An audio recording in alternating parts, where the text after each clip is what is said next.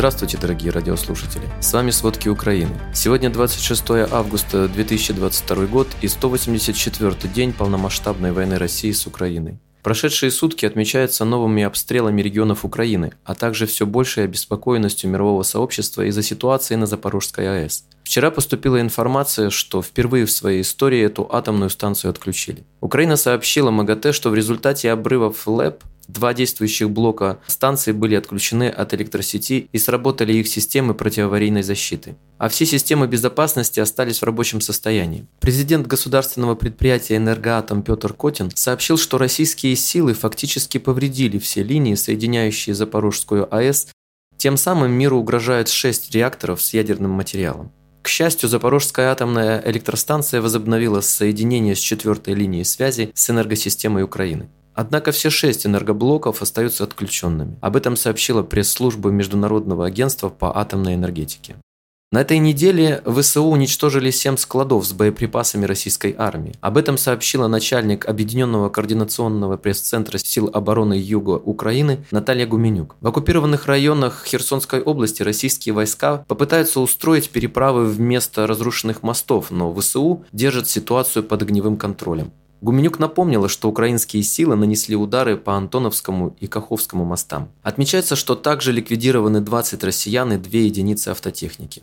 Украинская авиация нанесла удары по районам сосредоточения подразделений и складу боеприпасов в Архангельском и Бурхановке и по ПВО врага в Херсоне. По данным США, войска России организовали 21 фильтрационный лагерь, в которых удерживают украинских граждан. Об этом сообщает Рейтер со ссылкой на отчет исследователей Ельского университета. Лагеря находятся в зданиях бывших школ, рынков или обычных тюрем. Результаты исследования показали, что Россия и ее марионеточные власти создали систему фильтрации для сортировки людей в оккупированных районах. Эту ситуацию назвали чрезвычайной в области прав человека. В отчете указано, что войска России допрашивают и регистрируют гражданских лиц в зоне боевых действий, прежде чем их либо освободят, либо задержат, либо отправят в Россию.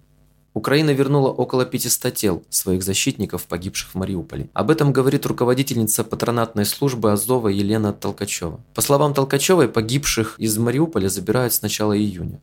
Был большой обмен, удалось забрать 162 погибших. Раз в две недели удается обменять от 5 до 15 человек. Глава патронатной службы Азова сказала, что визуально идентифицировать погибших невозможно, поэтому для этого используют ДНК-экспертизу и привлекают экспертов. Сейчас идентифицированы и похоронены около 20 человек. Напомним, в российском плену находится более 2500 тысяч защитников Мариуполя с завода «Азовсталь». 29 июня Украина и Россия провели масштабный обмен пленными, во время которого домой вернулись 144 защитника Украины. Среди них 95 защитников Азовстали в Мариуполе, из них 43 военнослужащих полка Азов.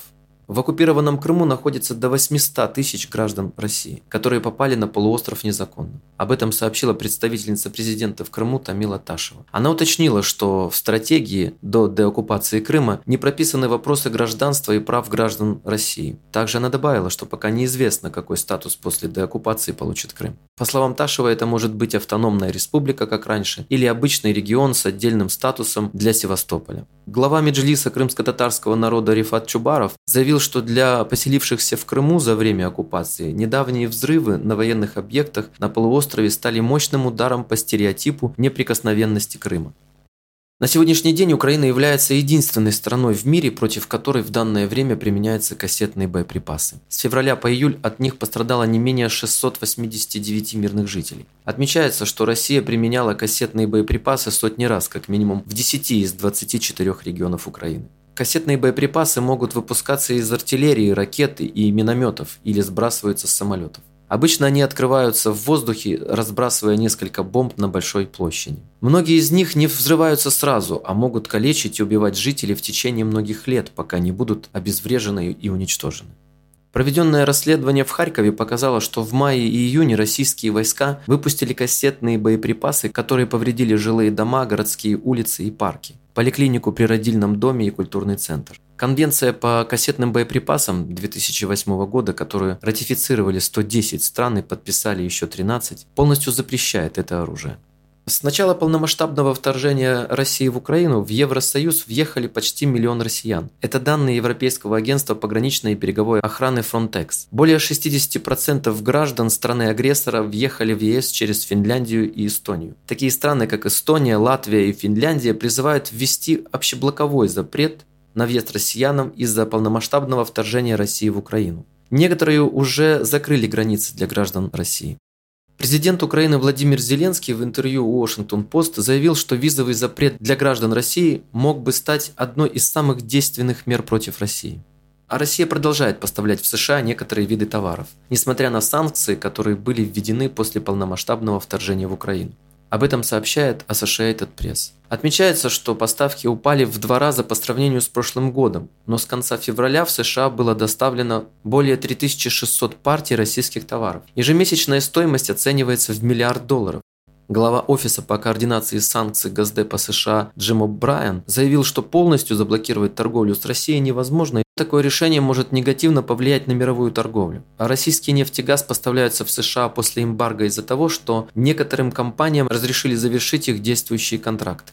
Канцлер Германии Олаф Шольц заявил, что не поддерживает поставки в Украину оружия, которым можно стрелять по территории России. Шольц подтвердил, что Германия продолжает поставлять Украине системы тяжелого вооружения, среди которых гаубицы, РСЗО и системы ПВО ИРИС-Т. 25 августа немецкий канцлер посетил полигон Путлос, где украинские военные учатся работе с зенитными установками. Администрация президента США Джо Байдена планирует в предстоящей неделе объявить долгосрочную военную миссию по поддержке Украины и назначить генерала, отвечающего за поставку помощи и подготовку украинских военных как сообщает «Европейская правда». Объявление военной операции означает ее официальное признание, а также указывает на то, что США планируют долгосрочное финансирование поддержки Украины и участие в этом процессе американских военных, которых в частности могут за это награждать. Об изменениях в параметрах поддержки Киева Вашингтоном стало известно, когда Соединенные Штаты в День независимости Украины объявили о дополнительном пакете военной помощи в размере почти 3 миллиардов долларов для украинских вооруженных сил. Отмечается, что с января 2021 года США выделили более 13,5 миллиарда долларов на безопасность помощи Украины. В общей сложности США выделили более 15,5 миллиарда долларов на безопасность Украины с 2014 года. А Тайвань передал Украине 800 дронов-бомбардировщиков ближайшего радиуса действия «Револьвер-860». Об этом сообщает Билд. Дрон способен нанести до 8 минометных зарядов и по команде сбрасывать их один за другим. Дальность действия этого БПЛА составляет около 20 километров. Это расстояние он при полной загрузке преодолевает за 40 минут. Этот боевой квадрокоптер предназначен для поражения минами сухопутных сил противника. Конструкция боевого отсека барабанного типа в этом беспилотнике обеспечивает перенос и сброс 8 60 миллиметровых мин. Также в нем возможна настройка на другой калибр – 120 или 80 миллиметровых мин. Спасибо. Это были все основные новости о войне России с Украиной к середине 26 августа. Помните, правда существует, а мы стараемся сделать ее доступной. Если вам нравится то, что мы делаем, пожалуйста, поделитесь этим подкастом с друзьями в России. Это очень важно для нас и для распространения правдивой информации. До встречи.